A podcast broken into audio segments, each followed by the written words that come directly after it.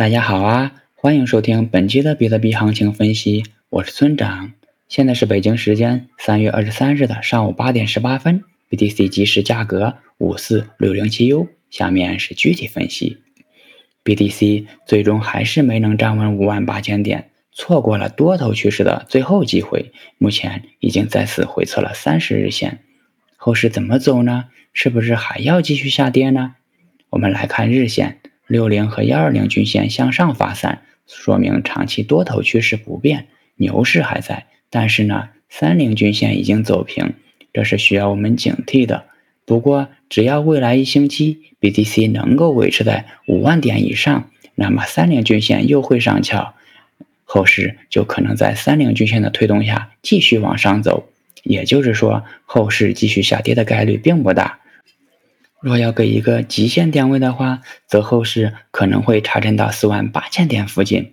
另外，本周五有约六十亿美金的期权到期，最大痛点在四万点附近。也就是说，如果 BTC 跌至四万点，则期权卖方的获益将会最大。而期权的卖方呢，通常是能够影响市场走向的机构投资者。不过，由于目前的期权市场还比较小，对 BTC 现货的价格影响并不大，我们也就不需要太过担忧。你只需要知道，昨天 BTC 错过了最后的拉升机会，那么本周大概率也不会拉升了，继续震荡寻底是主旋律。需要注意的是，后市还是有可能回到五万八千点的，但只要没有突破五万八千点，就还是震荡行情。总结一下就是。短期多头失去了最后的机会，BTC 再次进入了震荡行情。接下来是交易思维模块，今天我们讨论一个很容易被大家忽略的话题，那就是不要根据预测来做交易。现在呢，先让我们回到两天前，当天的文章的题目是有上冲的机会，我在文章中是这样说的：守住五万八千点，站上六万点，就会继续创新高。结果呢？五万八千点失守了。现在回过头看，若你参考那天的预测来做交易的话，就很容易做多被套。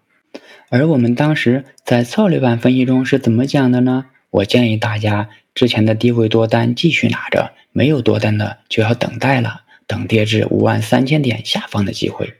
当然，我们的很多同学在接近五万三千点的时候就开始分批买入了。这也是没问题的，只要将爆仓价设置的足够低就行了。我们在操作上并不要求统一。你看，预测和操作是很不一样的。以上是给没有加入会员的同学说的。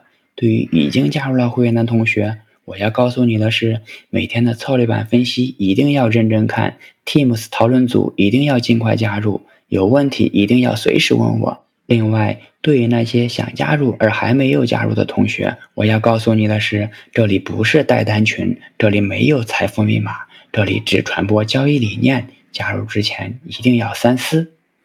好了，以上就是本期节目的全部内容。如果你想参考我的最新操作，请查看今天的策略版分析。拜拜。